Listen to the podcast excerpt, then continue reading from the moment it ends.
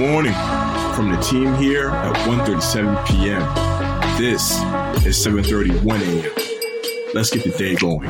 Good morning, good morning, good morning. Welcome to another episode of the 731 AM podcast. Happy Monday. It is November 8th, and we got two birthdays to celebrate today. Happy birthday to R&B singer SZA. SZA began making music in the early 2010s and is still very relevant today. She's turning 33 years old. Also, happy birthday to rapper Aaron Dontez Yates, aka Tech N9ne. Tech N9ne's turned 51. As a founder of record label Strange Music, Tech N9ne has sold over 2 million albums and has had his music featured in everything from TV shows to movies and to video games. Speaking of video games, today is the 10th anniversary of Call of Duty Modern Warfare 3, this famous COD classic. You know, might want to go play that game today to celebrate the anniversary. Gaming. Sticking in the gaming sphere, racing games fans rejoice because November 9th marks the launch of the fifth entry in the open world racing game franchise, Forza Horizon. This latest entry in the series transports players to a fictional representation of Mexico, where a wealth of lush forests and rugged terrain await them. Also releasing on the 9th are Football Manager 2022 and Jurassic World Evolution 2. Then finally on November 11th, The Elder Scrolls V Skyrim Anniversary Edition, Grand Theft Auto The Trilogy The Definitive Edition, and PUBG New State will all release. Also on November 12th marks the launch of the Nintendo exclusive Shin Megami Tensei 5.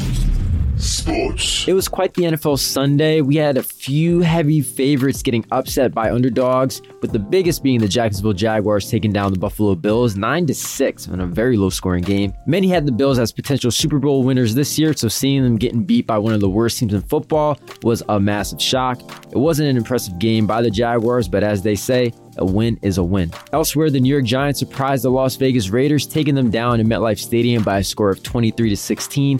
Much like the Jags game, it was pretty, wasn't pretty, but the Giants managed to shock the rest of the football world by taking care of business at home. The Falcons also brought down their division rival, the New Orleans Saints, in a close game, beating them 27 to 25.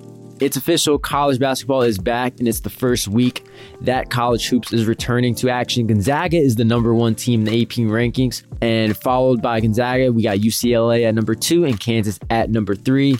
Gonzaga is going to look to go back to the Final Four and maybe win a national championship this year after falling short one game of being the first team to go undefeated in 45 years. You know, I'm looking forward to watching my number 19 North Carolina Tar Heels play their first game of the season tomorrow against Loyola, Maryland at 7 p.m. Eastern Time. Entertainment. Dexter New Blood will be releasing new episodes every Sunday, as the first one came out last night. The show picks up 10 years after Dexter goes missing in the series, and while the main character tries to embrace a new life, you know, a bunch of unforeseen events begin to unravel that forces his hand in these upcoming new episodes. You can catch everyone every weekend on Showtime at 9 p.m. Eastern Time. And with that, that does it for today's episode, guys. For more detail on these stories and more, check out 137pm.com or follow 137 p.m. on all social media platforms. We'll be back tomorrow, and as always, remember to stay curious.